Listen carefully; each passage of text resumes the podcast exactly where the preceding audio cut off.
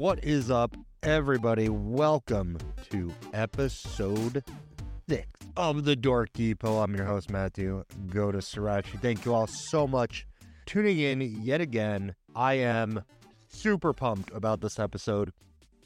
So excited. This is my guess going to be the longest episode I've done yet. Hopefully, it's not so long that it's unlistenable. Unlistenable? Is that a word?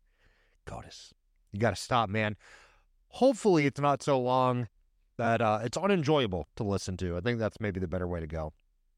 But this is a big episode. There's a lot I want to talk about, and what I have written to talk about, plus my normal rambling, it's going to be a lot. We are talking about indie games today, and it's a kind of special episode to me.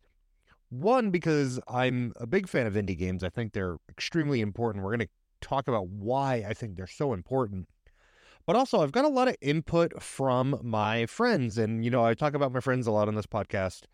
Um, you know, the group of friends that I play with, and I pick some of their brains because I have a very specific set of games that I play and styles of games I play, and they have theirs. So I think you guys will really like this.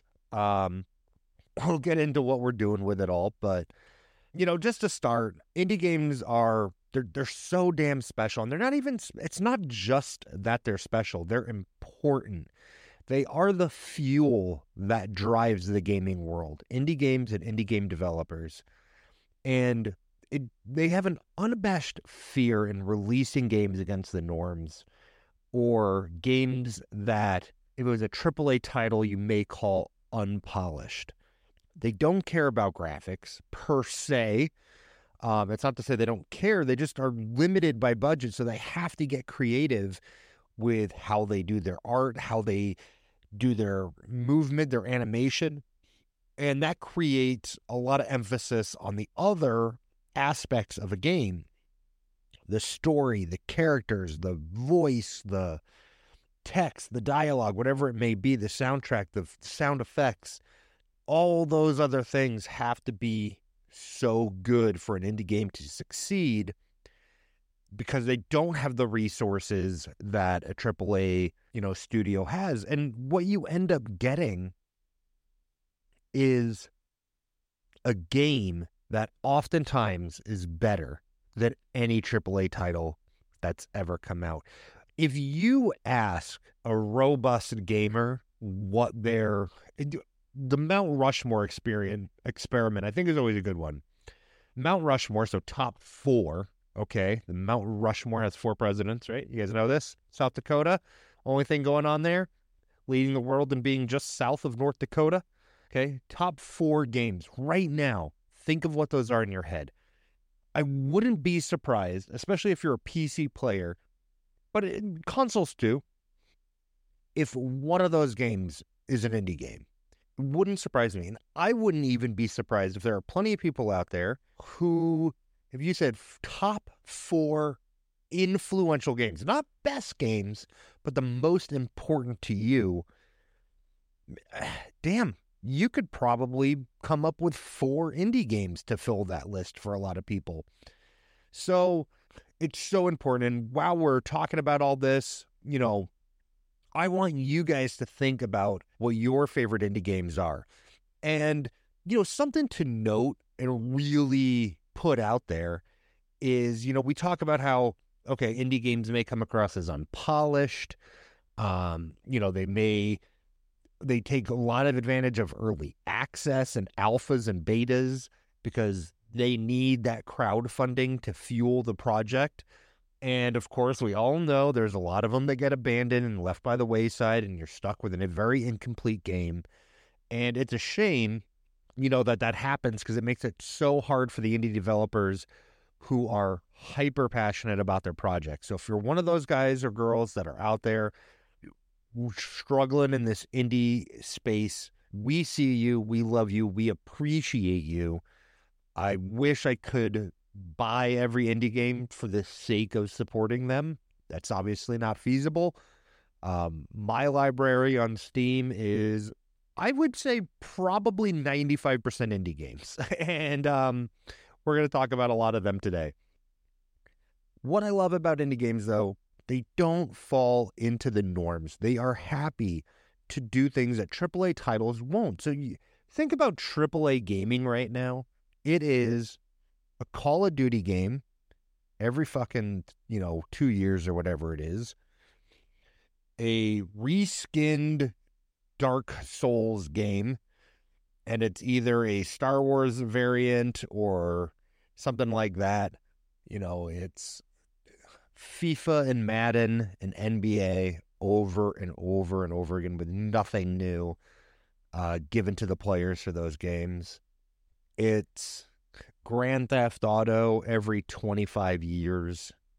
It, there's just, you look at all these major titles, or it's remakes right now. Remakes are the big thing.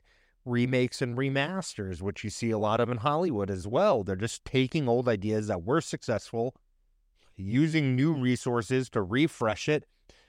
You get a lot of the groundwork's already done for you. Some remakes, very well fucking done. I think the Final Fantasy VII remake, Final Fantasy VII remake, is a great example of a game that is very different than the original. There's enough there that if you played it, if if you gave that to me as a kid and said, "Hey, play this," I'd be like, "This is Final Fantasy VII," but it's just different. You would be able to make that connection. But indie game developers are not scared to do things like platformers storytelling games, retro RPGs, real time strategy game. When's the last AAA real time strategy game that came out? StarCraft 2? You know? Um, management and simulation games, roguelikes, uh, just so many different types of games that are out there. So I want to get into those. I want to talk about how those developers have propelled the gaming market, and some of them have propelled themselves into gaming stardom. And we're going to talk about a few of those today. We're also going to be talking about, you know, some of them have put themselves in the Mount Rushmore of all time video games as an indie developer. So we're going to get into that. So before I get into my list, which will be a little bit more comprehensive, I asked some of my friends for their top three indie games. Now, I was pleasantly surprised that there was quite a bit of overlap between either my list and theirs or their own lists which saved me a little bit of research because obviously I haven't played all these games. I had to do some digging and research and kind of get an idea of at least what the game is so I could talk about it. Um, I want you guys, as I talk about the friend and their games, to really think about what you can ascertain about them from the games that they have given me. And I think that's something that's really unique that only indie games can do. If I ask you, uh, if somebody asks me, right, okay, name your three favorite uh, AAA title games, okay? I might say two to three Final Fantasy games, very possible, major AAA games, and I might put in, you know, one other game. Trying to think. Gran Turismo. Maybe that's one that's really influential to me as a kid two big RPGs in a racing game. It doesn't it tells you I like RPGs and it tells you that I like racing games, but it doesn't really tell you much about me. But if you ask for my three favorite indie games, and I, I don't want to tell you what those are right now, but think about the answers that my friends give and that I give. You can really figure out a little bit. It unveils a layer of somebody. I'm not saying it's as good as, you know, a zodiac sign, but it it certainly gives you kind of their vibe, right? You know, mm. what they like. And for me, I like gritty.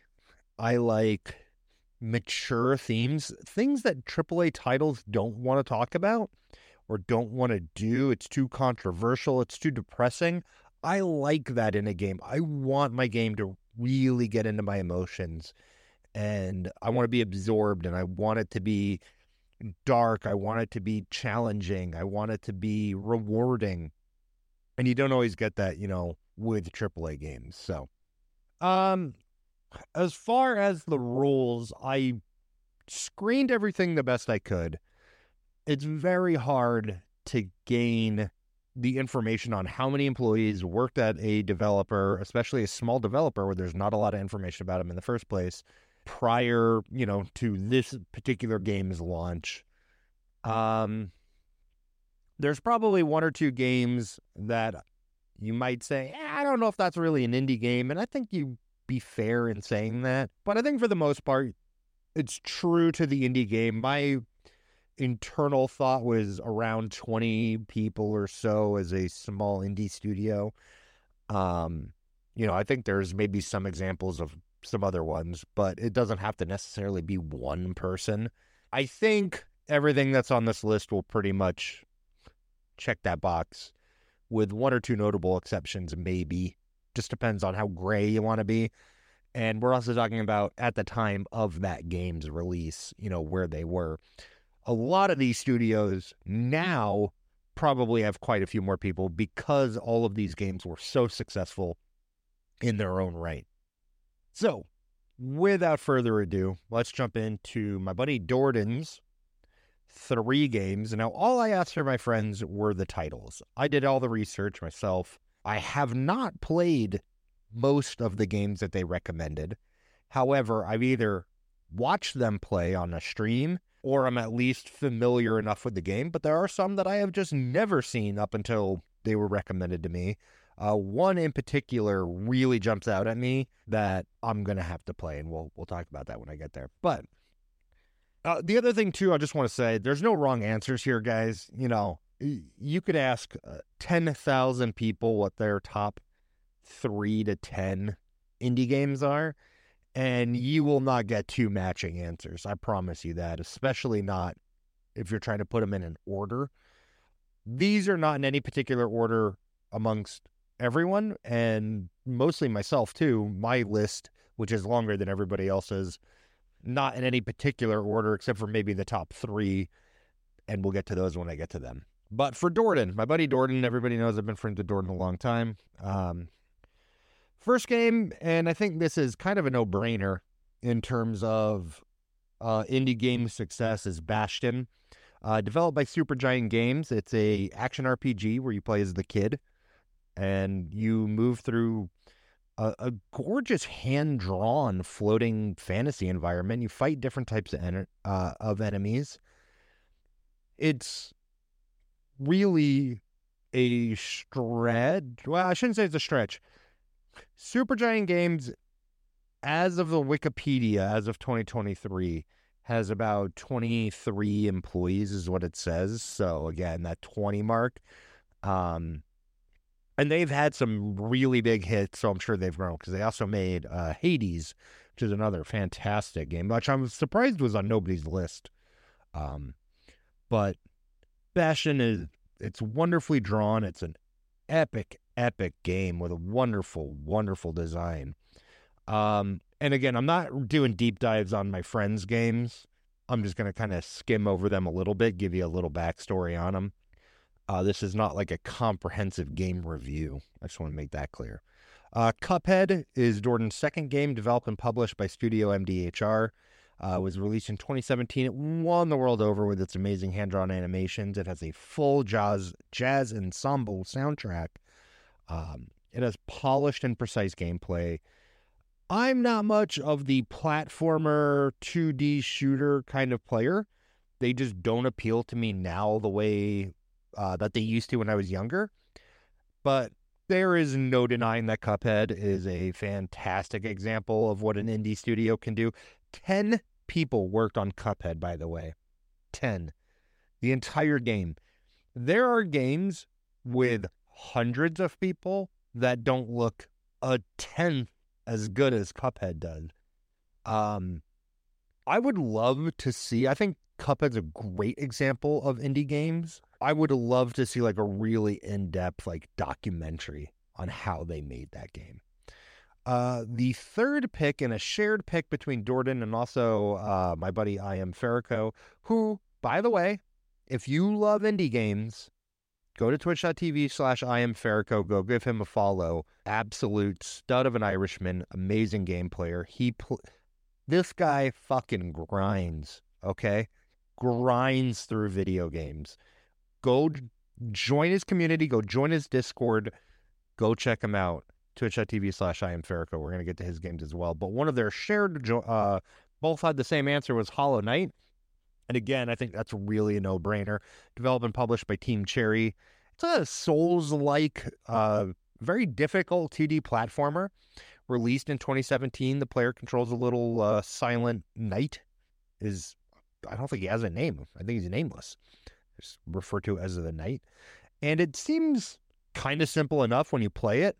But as you play, you start to unlock a lot more about the lore, the origins of this infection you're working to fight off, uh, the depth of your character and the story. And it's much deeper than it really appears on the surface. And it's just aided by this exquisitely styled, like dark, grim art style where it's not it's like dark and vibrant at the same time. It's really well done. And it has an amazing soundtrack, which you're going to hear me talk about soundtracks a lot. And we're going to get into that a little bit later. But just know, fucking solid soundtrack. Um, it's it's robust gameplay and it has a variety of potential endings. There there's not just a linear story. Your choices kind of matter a little bit in the game. And anytime you have that, you create replayability, something a lot of AAA games don't have in their story mode. So kudos to Team Cherry. Uh, next friend on the list, we have Iadon. Uh, Iadon and I have been friends for a very long time. Uh, in fact, I've known Iadon and Dordan longer than any of the other friends that are on this list. Graveyard Keeper, not surprised that this is on Iadon's list. He's a big fan of this. Um, a graveyard themed management simulation game developed by Lazy Bear Games, a Russian studio. Released in 2018. I love management and simulation games. They're some of my favorites, and you'll see that on my list. It's very apparent. And this one is just no different. Um, think of it like if Stardew Valley, but instead of crops, you had bodies. Because you could bury them like crops, or you can refine them into other goods uh, and some more morally dilemma inducing ways to utilize them. So I love the premise. The art style is fantastic. Like I said, anything that's a management sim game, I already gravitate to um, because, you know, I like to make my games work for some reason. Uh, next on his list, and this might be one of the more controversial ones just because of its timing. Um, is Oxygen Not Included, released in 2017 by Klei. And by, okay, really quick while we're on this, it's Clay. Okay, it's not Klee, it's not Cly, it's not Lay, it's Clay. Okay, it's Klei. There's a whole thing about it. Go to their channel, it's Clay. Okay. Uh, this is one of my favorite games as well. Uh, very easily could have been on my list it's a simulation survival game. You have a start with a party of three. I think they were called like replicants or something or duplicates. I can't remember what they call them in the game. And you're surviving in I I think it's like technically an asteroid, but it's it's a different world. You have to manage resources and food, equipment, health, uh, the character's hygiene. They'll have traits, and of course, oxygen. Obviously, very easily drawn from the title of the game. Right, you run out of oxygen quickly. Base building and setup, research, all that stuff is there fantastic. Um, the reason I think that maybe this is a bit of a stretch is because I feel like at this time Clay was a fairly large studio, but I don't know that for sure, and I'm really not gonna dig into um, into it. So it's good enough for me. Uh, third on his list, and also a shared uh, choice with Starry Doe, who actually all three of her games were on Phasmophobia, and then I think two of them were on my list. Um, fuck this game. Fuck this game and everyone who plays Phasmophobia, okay? It's published and developed by Kinetic Games, and it's a paranormal horror game where you and your friends are a team of paranormal investigators. You go ghost hunting, and then everyone leaves you to fucking die in the building by yourself because they panic too easily. And I'm talking about you, Skippy and Iadon. Stop leaving me alone. But um, for real, it's a it's a great game. It really is. It's a thrilling horror game. Uh, it's addicting. It requires you to work as a group. Think like Dead by Daylight style. You know, you're you're being hunted by this ghost and you're trying to investigate and f- determine what kind of ghost it is. There's a ton of different locations. I can't I think there's like 12 different locations, um, ranging from like houses and farms to mansions to bigger like mental institutions and prisons. All the ghosts have various clues, uh, respond to your tools in different ways. There's 24 different types of ghosts. And through all those, as you investigate, you have to figure out which kind of ghost you're dealing with. Obviously, as you're poking and prodding and irritating the spirit, the ghost will start to hunt players down and they'll kill you. Obviously, and then you know you get rewarded by doing a you know job well done. You get money. You can buy more and more equipment. That's how it works. Uh, Kadaga, Kadaga, it's a lovely Kadaga. She's one of my faves. Um, again, another one who only has one unique entry. Uh, the other two are on my list. Uh, and this was a really good one that I had forgotten about entirely. So kudos to her for putting this out there. Uh, again, I think now it's not really a small studio, but at the time it was. Uh, Ori and the Blind Forest, developed by Moon Studios in 2015. It's a platform adventure game, and it's well known um, predominantly for a stunning graphic design. As Player's Guide Ori and I can never is it CN scene a little wisp. Wisp, Dordan. Through um, you know, through different puzzles, and the story is to recapture the light of the three main elements. Um, it's a very nature-driven game. You're looking for waters, winds, and warmth. Um, but if you're a deep story enjoyer, this one's filled with really good storytelling as well. There's some intricate and surprising plot twists. And again, it's accompanied by a top tier soundtrack, which is just so imperative, especially in a game like this, where everything that's just hitting your eyeballs and your earballs and your ball balls is so rich. So I think we'll definitely do a dedicated podcast on soundtracks, video game soundtracks. I think that's going to happen for sure. Um, next up is Astrosy. Now, in her top three, there is one shared. There's actually, well, there's two shared, one on my list, one on somebody else's list. So we'll get into both of those. Uh, the first one is Undertale, which was also a pick from Ferico as well. Uh, it was developed entirely by one person. I'm sure you guys are familiar with Undertale, uh, developed by Toby Fox. Uh, some of the artwork and design by Temmie Chang, but over you're talking two people that designed this entire game. It is a role playing story game where you play as a child who has fallen into the underground, which is a large area beneath the surface of the earth where monsters have been sent. And you have to navigate out of there and you get you, these encounters with monsters as you go. However, there's no specific way that you have to deal with them. You could be completely peaceful, you could be kind of more neutral, you could be outright violent towards them, and you could go through the entire game without killing anything. And when you have choices like that, it feels very impactful when there are various endings, and by God, are there in Undertale. You have different endings based on how you played the game.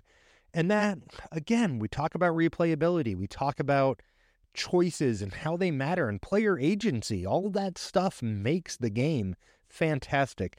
Graphically, is it spectacular? No, it's not, if I'm honest with you. But the merits of the game far outweigh how it looks. And if you look um, at the overall scoring of this game, and I take scoring with a grain of salt, anyways, but 92 out of 100 on Metacritic, 10 out of 10 on Destructoid, 10 out of 10 on IGN, 9 out of 10 on GameSpot, 9.5 uh, out of 10 on Game Informer. It, I mean, this thing just 95 to 100% on every critic site that there is for video games. So to definitely, if you haven't played it, go check it out.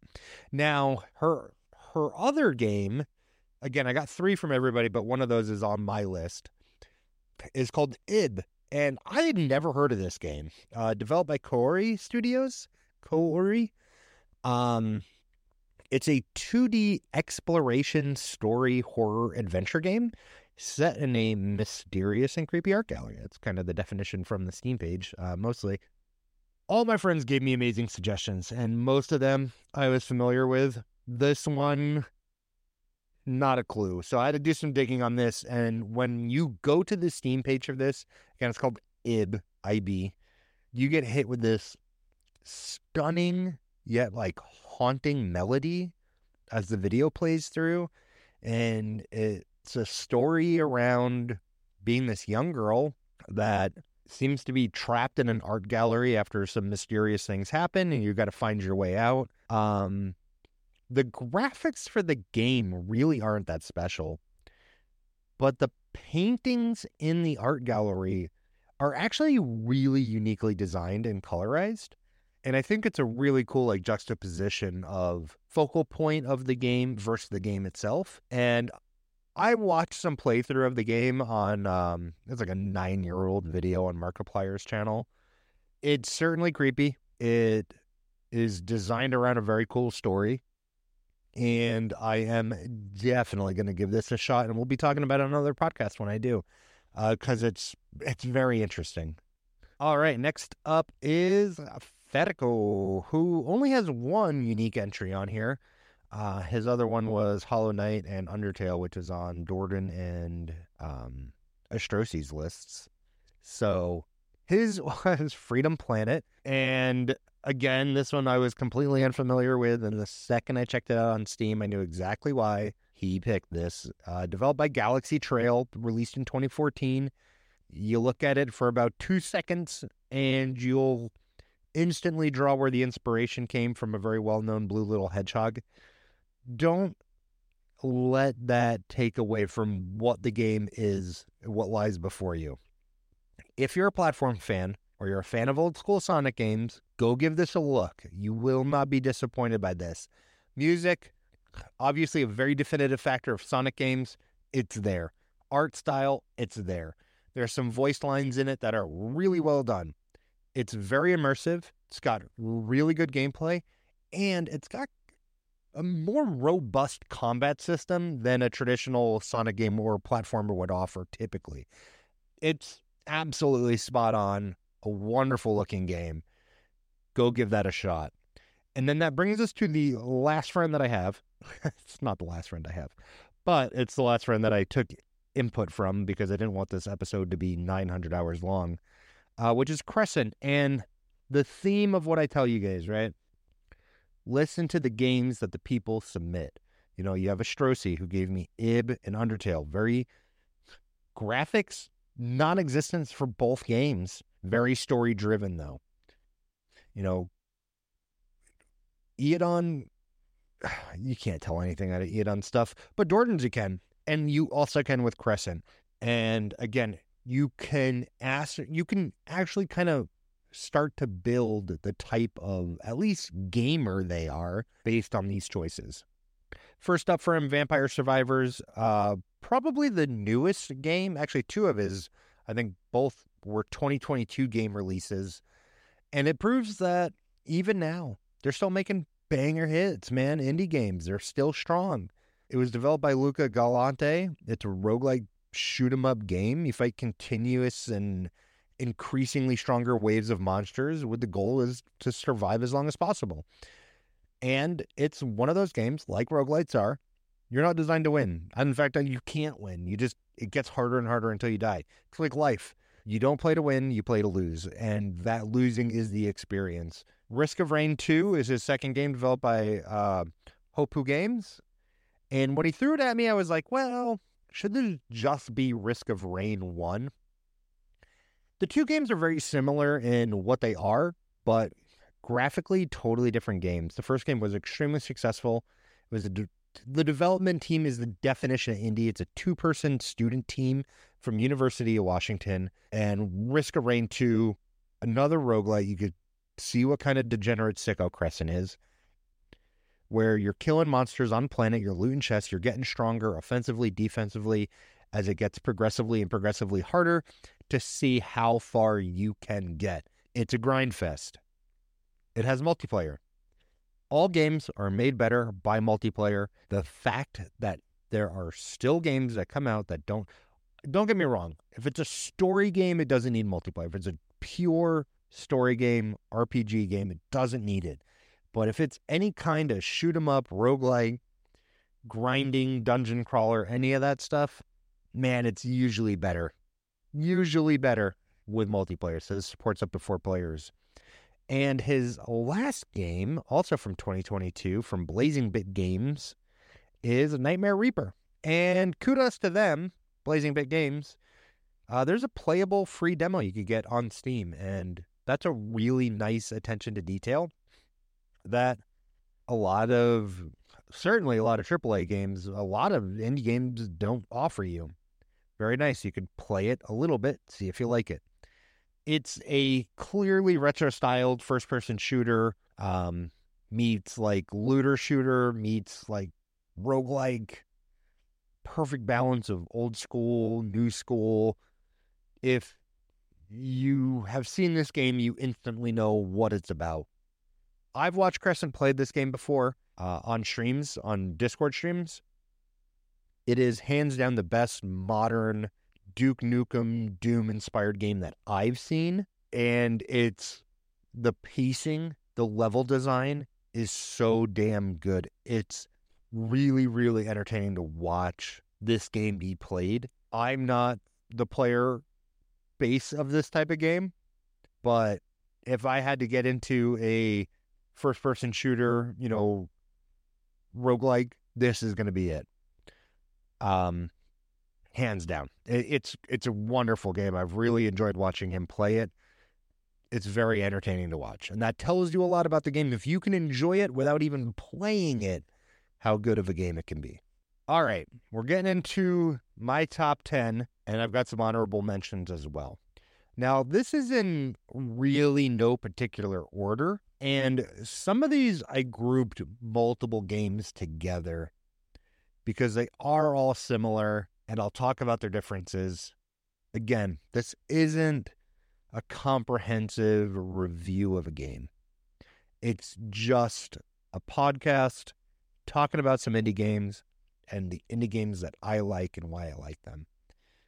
And the first one on here is RimWorld, developed by Ludeon Studios. I think probably a lot of people know what RimWorld is. It's a group of colonists um, establishing a new colony to settle on on a hostile world, and it's this kind of storyteller driven game that guides you as you play. Uh, there's just this huge number of random things that can happen, that do happen. And that's what makes the story as you're playing it. It's very, very, very cool. It's a lot of fun. The characters all have different needs, different wants. Um, they have things they like, things they don't like. Your colonists may hate each other. There's also a lot of RPG details. Characters can be siblings or ex lovers, parents. Um, you know, there's so many different things. They could be, you know, you could have a colonist and then you get attacked by raiders, and one of the raiders is one of your colonists' wife. You know, and you have to make that decision. Are you going to try and capture her? Take her prisoner, convert her to your group so she could be with her husband. There's a lot of really cool storyline to this otherwise kind of colony management and base building game. All that being said, you're in, you're in control of what your colonists do for the most part, uh, how they go about their day. You can emphasize on lots of different things. You could build your bases in a variety of ways with a variety of materials if you really want an amazing example of how RimWorld can be treated as a story game, go to YouTube and go put in Pete Complete. He has wonderful playthroughs of RimWorld. Uh, I actually I support him on Patreon. That's how big of a fan I am of his stuff.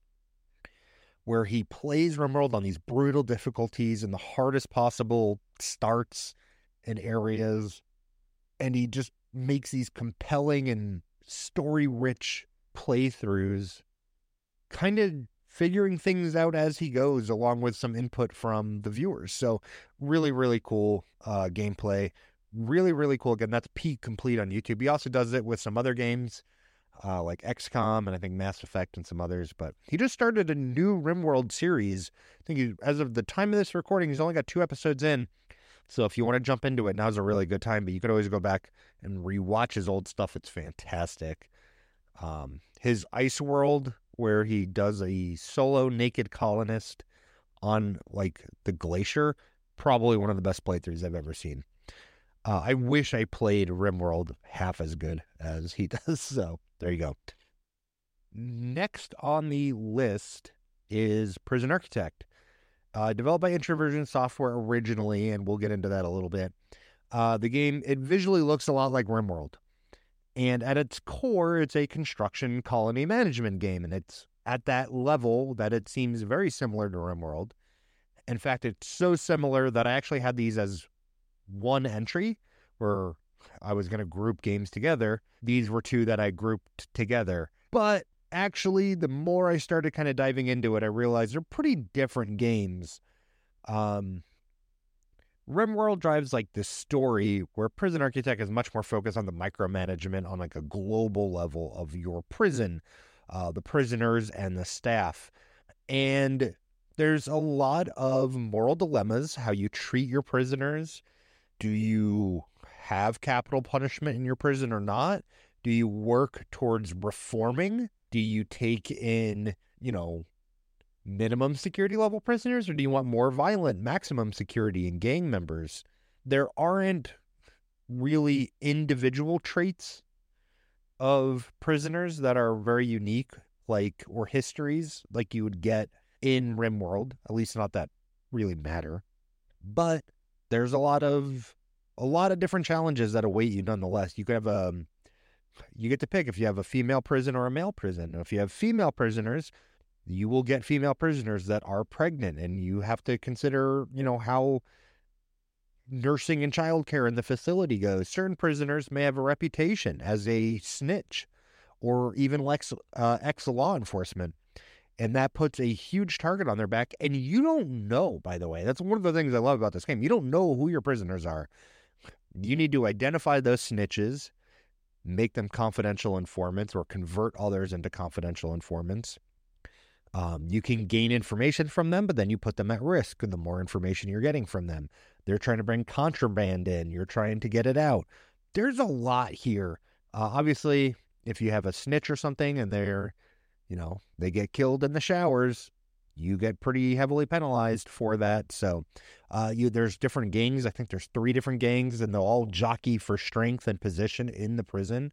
They'll start full blown riots. And a fun fact: if you're lucky enough, you might even have me in your prison.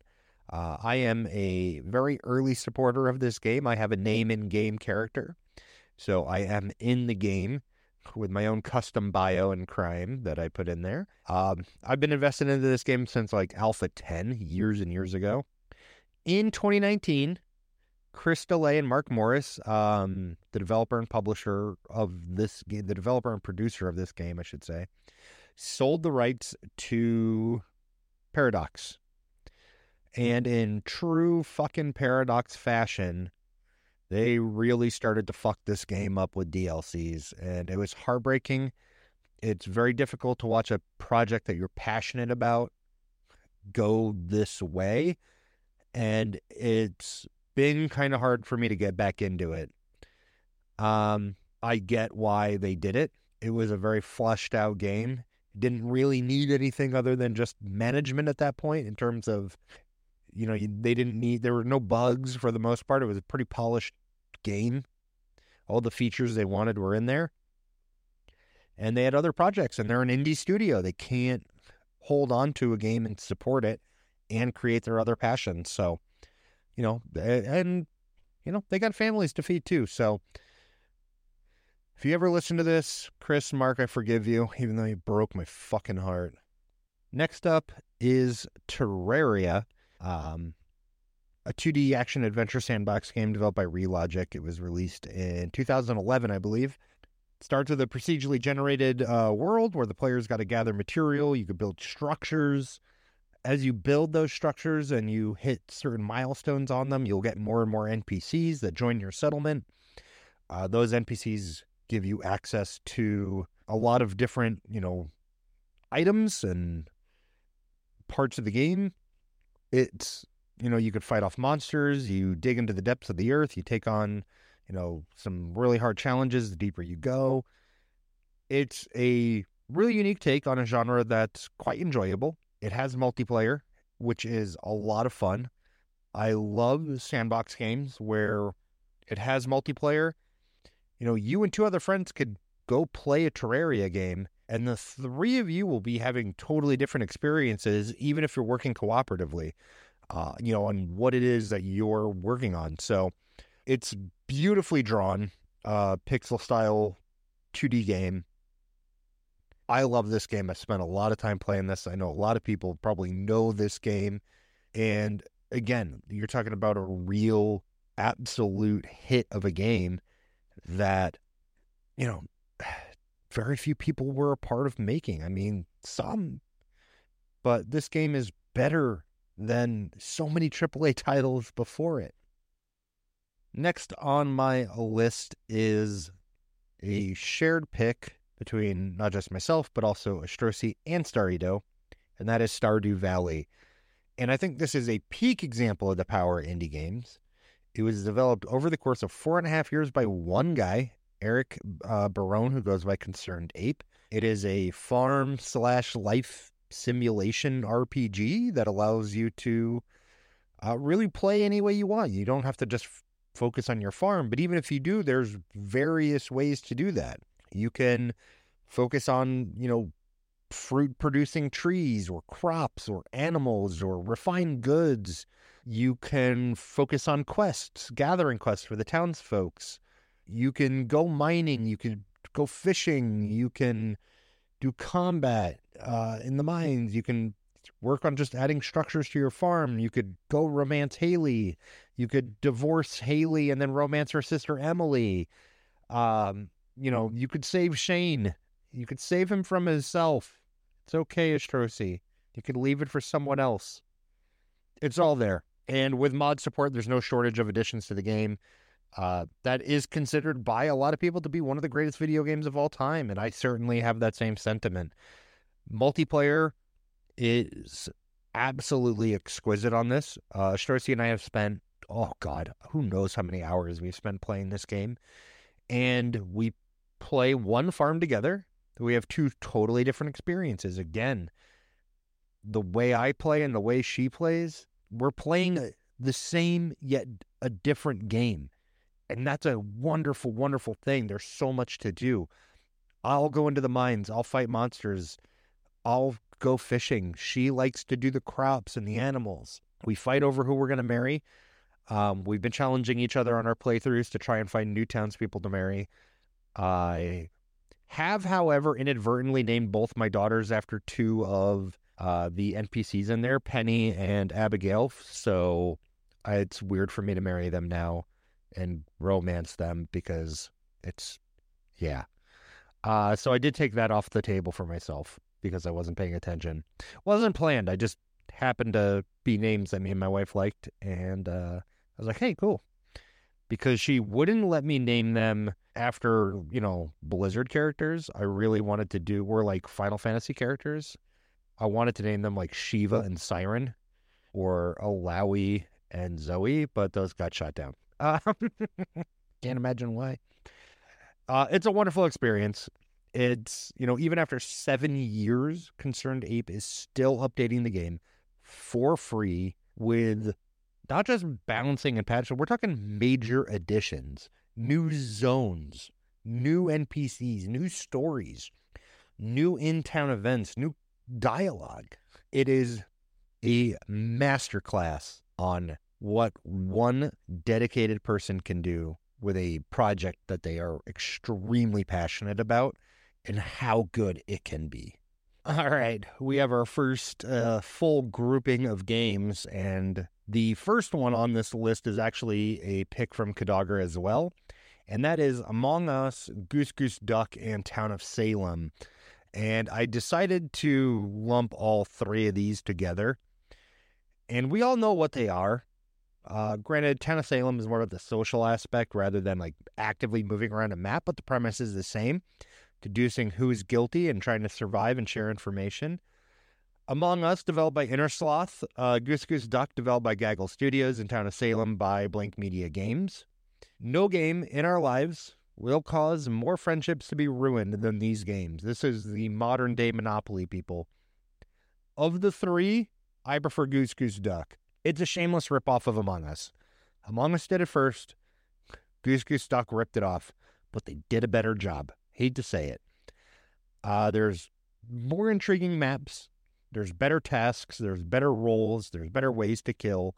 It's a lot more unique, I think, in the actual gameplay itself. Push comes to shove. If I have to pick one or the other, that's what I'm picking. Town of Salem, I really like, but it's one, the community is probably the most toxic gaming community I have ever played online with. And two, it's very passive and sometimes there's just no counterplay, it feels like. So it's maybe not always as rewarding. Me and my friends, we all play Goose Goose Duck. We play probably, we'll play and then we'll all hate each other for a week, um, not wanting to ever see the others again. And then we'll play it again after we get over it and then do it again. The just the absolute, the desperate pleas, the bold face lying, and the outright salt and aggression that comes out of all of us while we play this game never gets old. Never. It never gets old. It's amazing. Hearing somebody, when you are somewhere and the person you have killed four games in a row just walks into that room and you're like, mm, I'm sorry, I'm sorry. And you know they don't care. It's great. Um, this game has created a lot of fun moments for us. It's created a lot of toxic moments for us. But that's probably what makes it a great game. If there's anything that I can say about this game, um, it's the superstitions that it fucking creates. There was a when we were me and my friends when we were playing Among Us, like when Among Us was really just starting to come out and be popular. I would host and there was a stretch where I was killer. I probably realistically, the funny thing is, it was so common. Kadager was actually keeping track. I should see if she still has her spreadsheet, but I was probably the killer 15 out of 20 games. And the running joke was, oh, well, if Godus is hosting, Godus is the killer.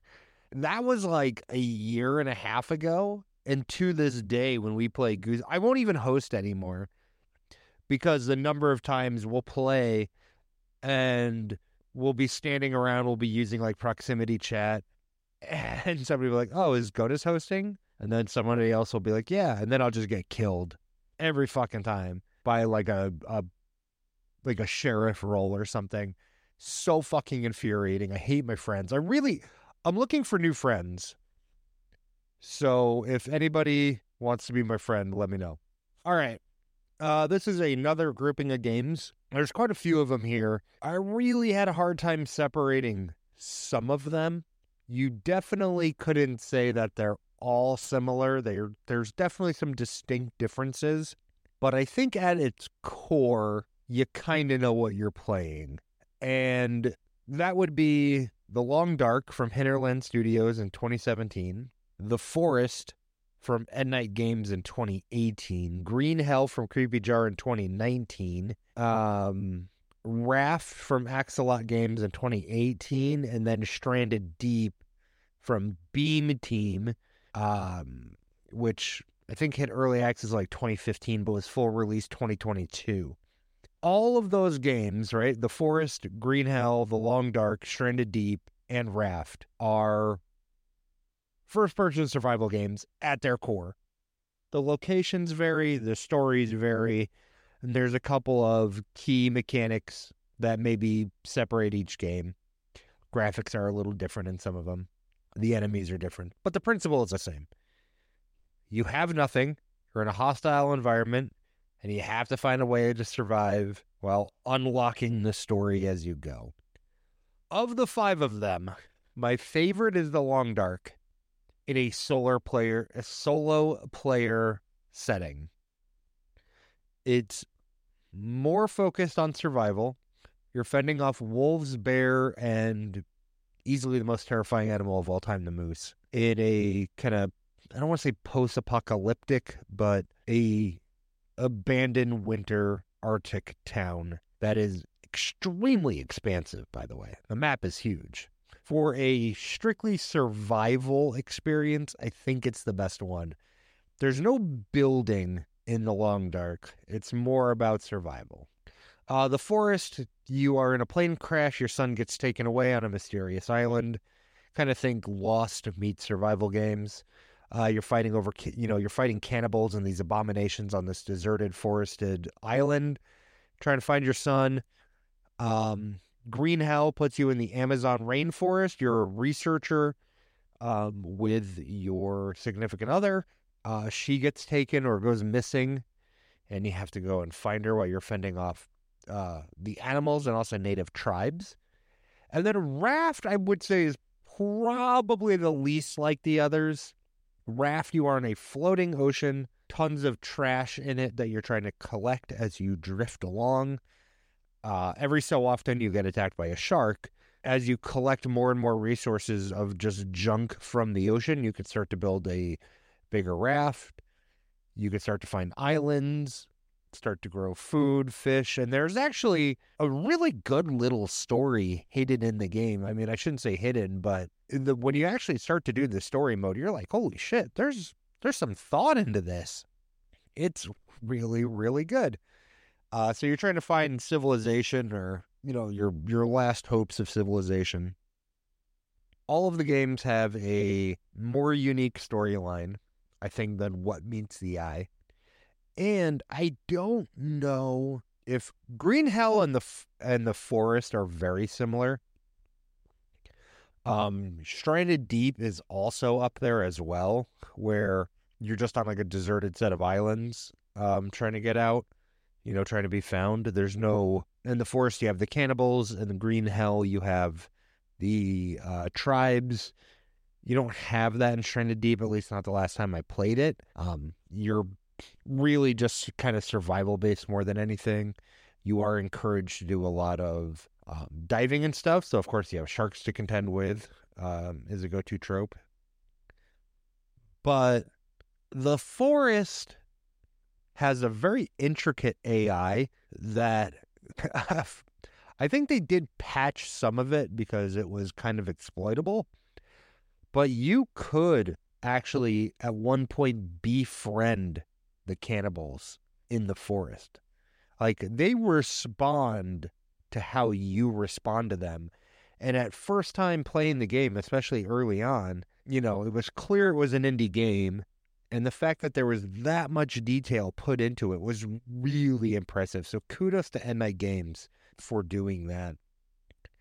Uh, for a multiplayer experience, uh, Raft is easily the best one to play, with uh, the Forest being a close second. Dordan, my friends Dordan, Ian, and I have, I don't even know how many hours we have in the Raft together. Um, you know, playing that, we've built some pretty expansive floating bases again, it's a game where the three of us could be playing and have very various kind of games to play. Typically, one of us kind of focuses on building, one of us focuses on exploring the islands and fighting off the wildlife. One of us focuses on diving and fishing. There's a lot of teamwork in it. It's a really fun game. So, if you're looking for something that's easy to learn to play with your friends, that's fun. It's lighthearted. It's not hyper serious, but has a good little story. Give the raft a shot. Um, that would be my recommendation out of that lot. Uh, Long Dark is much more. It's it's not a roguelike, but it's easily the hardest learning curve. It's a game where you will likely die. Um, learning to deal with the wolves and that sort of thing really is its own chore in and of itself the last entry on this list before I get to my top three. And before I get into my top three, I'm going to do some honorable mentions that I'll talk about very briefly. I won't dive into quite as deeply. This might be a case of recency bias because it's one of the games that I've played most recently here. Um, but coming out of Gummy Studio Gummy Cap, words go to Studio Gummy Cat is Bear and Breakfast, and it puts you in control of Hank, who's a little lovable, curious, and kind of dopey bear in the forest who curiosity of humans makes him kind of build these quaint and comfortable little bed and breakfast resorts throughout uh, different locations. The art is gorgeous. I think it's so so beautifully done. The story, it's whimsical, it's lighthearted. Dare I even say it's a little heartwarming? It is a bit bland after a while. It is a little grindy after a while, but the characters are memorable. The dialogue is very funny. The premise is good. It's a great little simulation management game. Um, it's way more robust than I thought it was when I started playing it, and the game hooked me. And I, when I pick up a game, I very quickly stop playing it. Usually, games I've played so many games that if they don't have a very unique mechanic or something to really hook me quickly, I will not play them again. I, I just, I have a mountain of games in my library that looked promising, don't do it for me right away. I want that instant gratification for the most part. I need something that hooks me, and it's usually in the story more than anything. And Bear and Breakfast did it. It did a great little job of. If it had just been a hands you, okay, you're this bear and you're building B and B's. Okay, that's cute in of itself. But the fact that there are resources together and some NPCs to interact with, and you kind of got to unlock it as you go, and you kind of learn this little dumb Hank bear as you play, just makes it all that much more charming. All right getting into the honorable mentions, and then I've got three more. And the reason I did this is because I hate when top 10 lists are predictable. And I think everybody knows what's going to be at number one here. so I figured I would do the honorable mentions here and then give you three more games after. In no particular order, just like the rest of this list, a couple other indie games that I love that I think are worth playing. Uh, first being Project Zomboid from the Indie Stone. It's a open world, isometric view, kind of roguelike action zombie survival game. It is unforgiving. In fact, the story starts with this is how you died. And then it goes into the game as if you're going to relive everything that happened up until you died because it knows you're going to, which is very fitting. It is very tedious. I wish I wish there was a little bit better learning curve to the game, but if you're willing to invest the time into it, um definitely go and do it. Also, if you're looking for, you know, anytime I I think about these games, especially these kind of games that tell a story, I like to share with you any of the YouTubers or you know series that I watch. That guy Predz um, on YouTube, that guy Predz, P R E D Z, Project Zomboid guru, okay, savant, dare I say. Very entertaining series where he tries to clear out the entire map of zombies, which, aside from the fact is extremely difficult, it's technically not even possible because they do repopulate on certain events. So, uh, really cool series. Go check that out. Next up, Mini Motorways from Dinosaur Polo Club. It's a little puzzle strategy game from the makers of Mini Metro. Phenomenal time killer game. Uh, I suggested this game to my buddy Corb, and he plays all the time now, and we try and beat each other's score, uh, which is really a lot of fun when you have some competition into it. It's a great game with a very simple premise that you learn every time you play. You learn better and better and better, where you have different colored stores and different colored houses, and you have to get the traffic to flow as best you can. We've all played games like that. Uh, next, I wanted to do one dedicated VR game in here. Um, I do have a Vive, and I do play VR on occasion. And I think Beat Saber has to be on here from Beat Games. uh, virtual reality rhythm, you know, game is what it is. We all know what Beat Saber is. Absolutely fantastic. It's so beautifully executed and with the use of mods to import music that you like as opposed to the royalty free music. You have a absolute recipe for success. Um, it is fun to play, but I also think Beat Saber is one of those really good cardio games disguised as a video game. So if you're a person that maybe is looking for a way to be a little more active in life, and let's be honest, we all are, Beat Saber is a really good way to get a little bit of a cardio in without even realizing it. You know, is it a full blown Grogan's workout? Of course not. But does it get you up? Does it get you moving? Does it get you sweating? Get your heart going? Yeah, it really does. Um, especially if you start getting a little better at the game and playing the higher difficulties. So, and it's visually, it's it's gorgeous to watch. It's very satisfying. And if nothing else, you feel like a fucking Jedi when you play. Uh, Darkest Dungeon, Red Hook Studio. It's a roguelike RPG dungeon crawler absolutely one of my favorite games of all time in terms of when I want to really torture myself. There's not a lot of roguelikes I will throw myself at. This is one of them. Phenomenal game. The grittiness of it, the darkness of it, not just in the name, but the the themes and the you know, the way that you build up sanity and can reduce it. I like that. Doki Doki Literature Club from Team Salvato. It initially comes across as this lighthearted dating sim, borderline honeycam kind of game, and it turns into a really dark psychological horror thriller. Um, it breaks the fourth wall in a really interesting ways. It's a lot of fun. Don't if you've seen it and you've heard people recommend it, and you're like, I don't play hentai games. It's not a fucking hentai game. Go give it a shot. It's got a really killer story. Um, Moving on, Subnautica from Unknown Worlds Entertainment. It's an action adventure survival game. Thought about putting it with The Forest and all those other games, but I decided not to. It's really good. It's one of the most gorgeous games I've ever seen. I'd like, I don't know, I always felt like it was missing something and not guns, by the way. They designed the game very specifically to not have guns in it because the um, developer, you know, wanted to be part of the solution, not the problem. And said, hey, you know, so many games have guns. I want to make a game that shows you you can have fun um, without them. And he did. And it's a phenomenal game.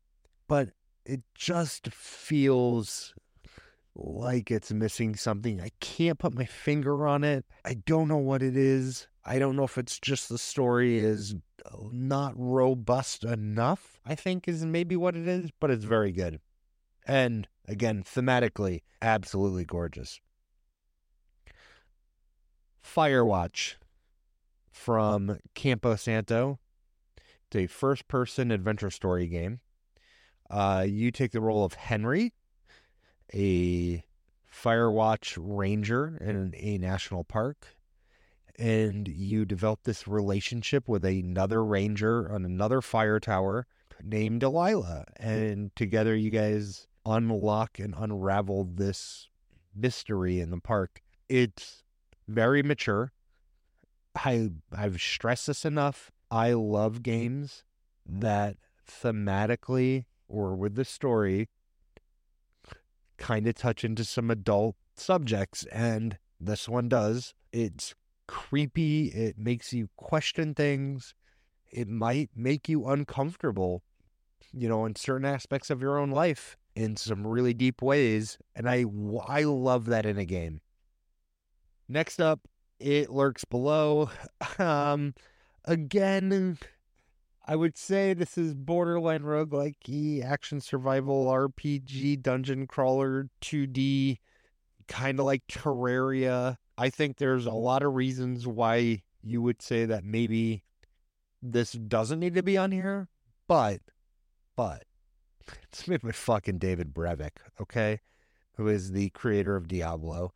And I will absolutely suck his dick over anything he makes.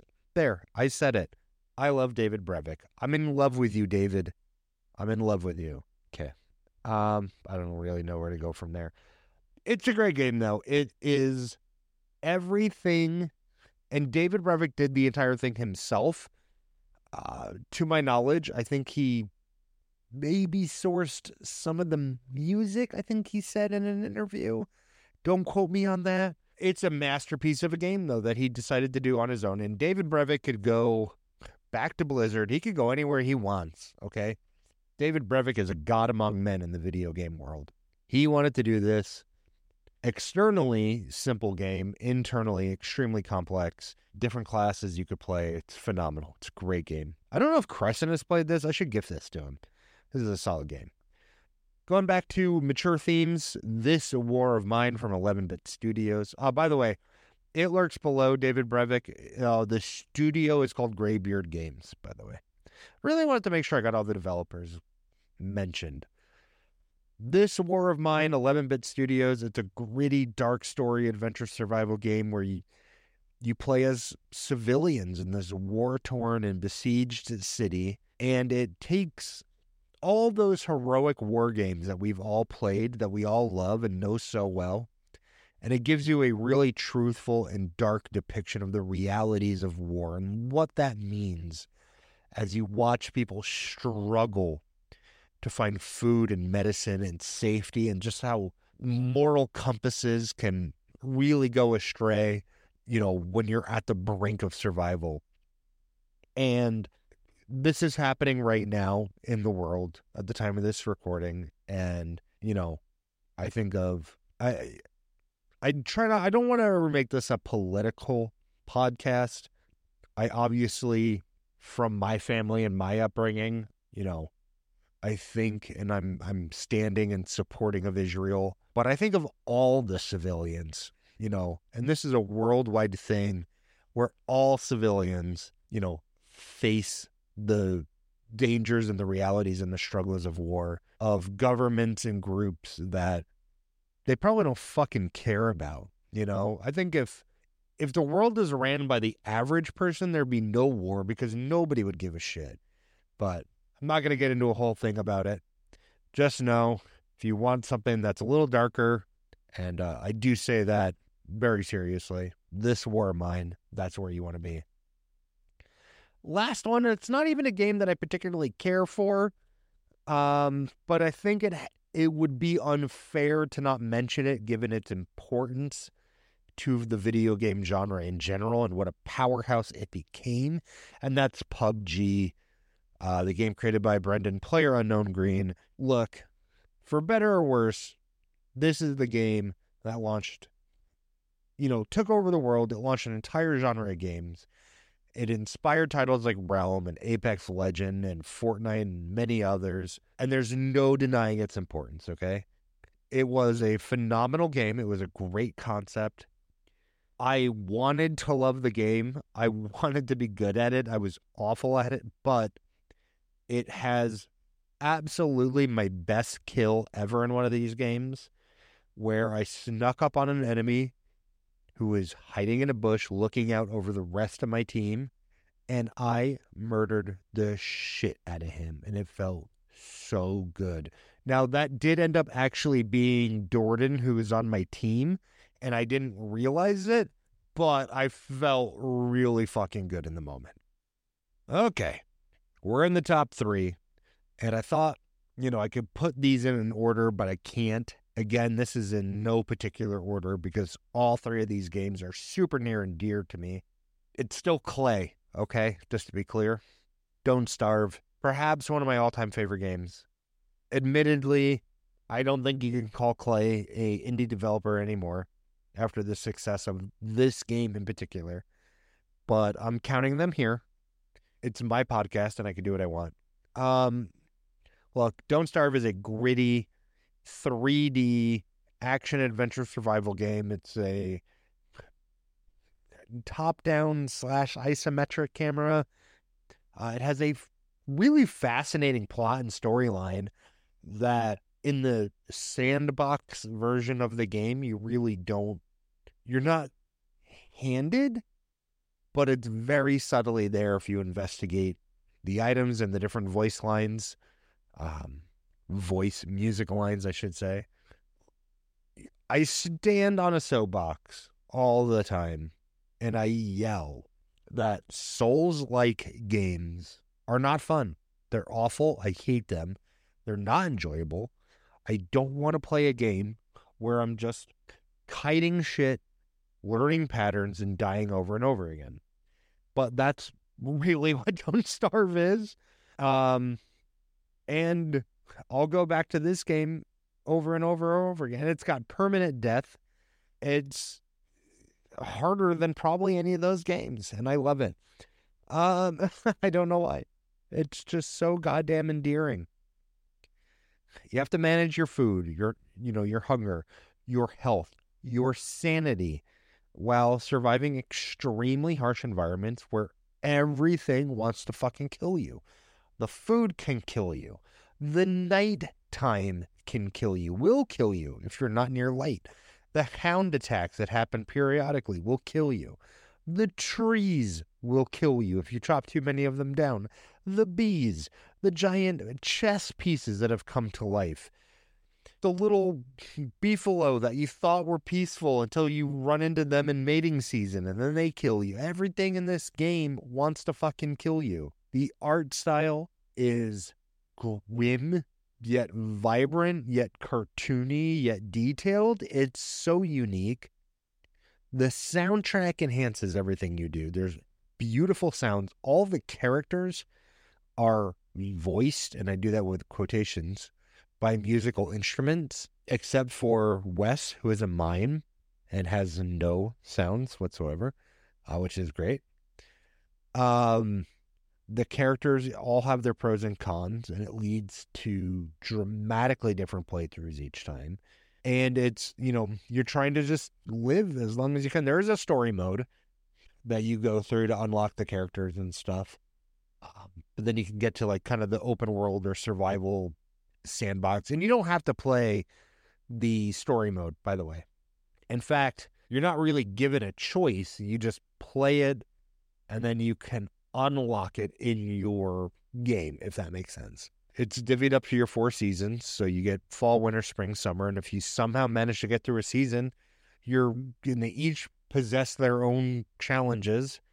Um, you know, really with fall's kind of the neutral season, but then winter, obviously, it's cold, food is scarce. Spring, there's a lot of rain, lightning. Summer, everything is hot and like burst into flames. You're greeted by seasonal bosses. So even if you get through it, then you got to deal with this fucking seasonal boss each time. Uh, it, um, it's just a fantastic game. Okay. I've invested hundreds of hours into this game. I'm going to continue to do so. Additionally, there's Don't Starve Shipwrecked, which is like an island twist of the game that I think I actually prefer more I wish it got more update and love because I actually like the premise a lot more. And then there's Don't Starve Together, which is the multiplayer version of Don't Starve, um, where all my friends join and then leave me to do all of the work while they make everything harder and they don't contribute. And you know I'm talking about you, Dordan. Stop making pinwheels. Next on the list, Factorio. Oh boy. Where do we begin with this fucking time sink? Because honestly, this game will consume you without you even realizing it. It's developed by Wube, Wube Software. Hope I'm saying that right. W U B E, Wube. And it was released in full release 2020, I think early access is 2016. Factorio, it's a top down kinda almost real time strategy slash survival construction management game where you're a player, you crash land on this hostile planet filled with aliens who very much love their pristine world. And you as a human know but one thing, and that's how to fuck up a perfectly pristine world. So you have to start, you know, gathering basic materials copper, iron, coal, wood by hand, building stuff by hand. But then that lets you unlock like coal powered miners and then smelters. So it'll start doing it automatically to an extent. And then you could start building conveyor belts to move goods around and arms to move stuff from one belt to another into one station. And you could start researching further and further into tech. Um, you know, start unlocking power, different types of stations and chemicals, different refinements, batteries, artilleries, ammo, trains, engines, buggies, all, all with the end goal of launching a rocket to get you off this planet. And the more and more you build, the more and more your pollution starts to gain the attention of the aliens. And they'll start sending the, you know, small rating parties to you and then large rating parties to you. The world is infinite. The aliens will continue to build and build and build and create bigger bases. You have to expand to get enough resources. They're finite. So if you find like a coal patch, you don't just have coal forever. You have coal until that's mined, and then you need to find more. And you can't just find it, you have to move it to where all your other factories are. You could see how this really starts to go. Um, and the more and more you build, the more and more you're putting your base at risk because it's getting harder and harder to defend. And then you got to start building turrets. Then you need to build ammo that automatically gets shipped to the turrets. There's so much into this game, and it's one of those. It's not even easy to play. It's it's got a little bit of a learning curve, but to master it, I've been playing for hundreds of hours, and I'm still not there. The combat isn't the main focus of the game, but it's rewarding. And if you're playing in multiplayer, and you have somebody that is a bit of a murder hobo friend, i.e., Dordan, you want to put them in charge of military, that's a big enough task to keep them out of your fucking way. Well, you build proper buses and, you know, start making efficient smelter setups and power grids and stuff like that. You know, there's a lot of math to the game if you want to min max it, but you can also just kind of throw yourself at it. You'll find a lot of different ways to create your base. There's plenty to do go look if, you're living under a rock and you haven't played Factorio, go on YouTube and go watch some playthroughs because it's phenomenal. And that brings us to a little indie game called Minecraft from Mojang. This was the one game that universally all of us answered. All of us play it. It's our go to game. I don't need to tell you anything. You know what it is. I don't need to tell you to go to YouTube and watch Hermitcraft. You're already doing that. It is the definition and pinnacle of indie game success. It is, I would say, on the Mount Rushmore of most important games of all time. Minecraft is up there. Okay. It's an all encompassing game now. It's a huge huge product. It's not an indie game anymore. It's, you know, Microsoft bought it. It's got two teams. It's on every console. It's Bedrock, Java, but at its heart and core, it's still just the open world sandbox game created by a guy named Notch. And kudos to this guy for figuring it out. And it's the definition of a sandbox game. You load into the game, go if you really want to see something fun, go on YouTube and watch um series where gamers have their non-gamer friends or significant others or family members play Minecraft because Minecraft doesn't tell you anything. You just load in. You just kind of figure it out as you go. And it's okay. And it's as you just learn more and more. I remember I joined Minecraft what I thought was late, but evidently it was before a lot of people. There were still rubies in the game. So, however long ago that was. And I didn't want to research anything. I just figured it all out as I went. I didn't know what redstone was. I had to figure out what redstone was, you know, when it came out and when I was messing with it. And, you know, I learned I could put redstone torches by powered rails. That's how I figured it out.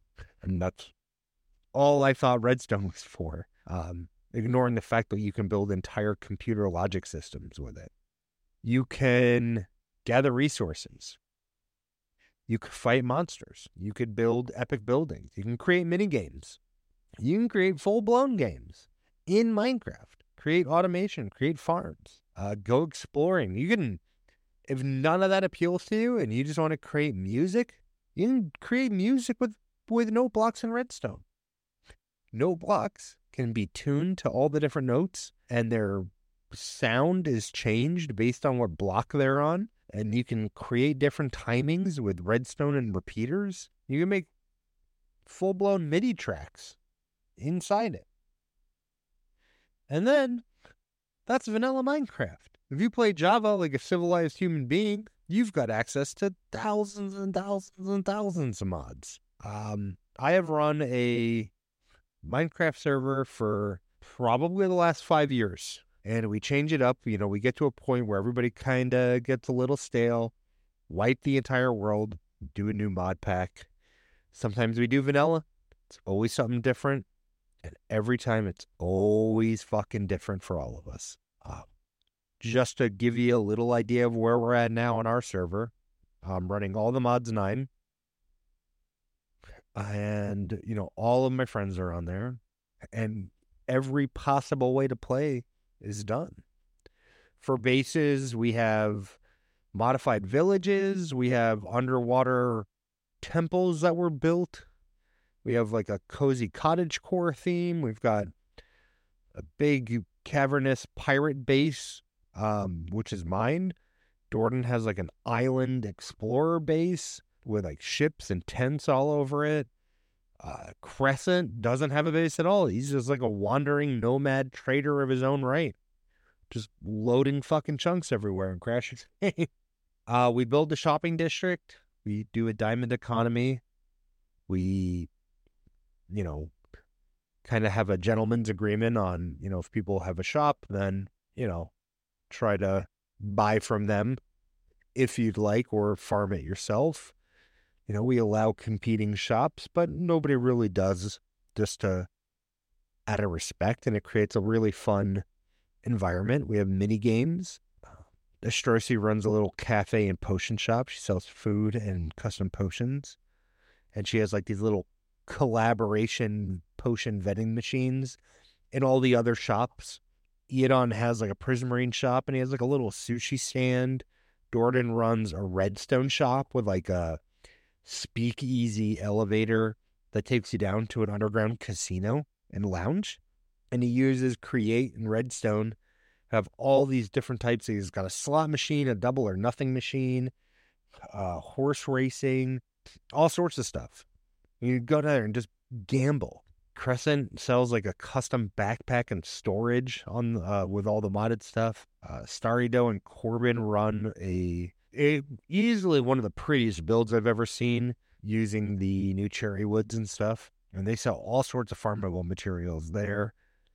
Um, I have a couple of shops as well. I have a wood shop, so all the different types of wood and I have a mob drop and experience shop where you can get experience for free. It's like a, a membership. I sell wool.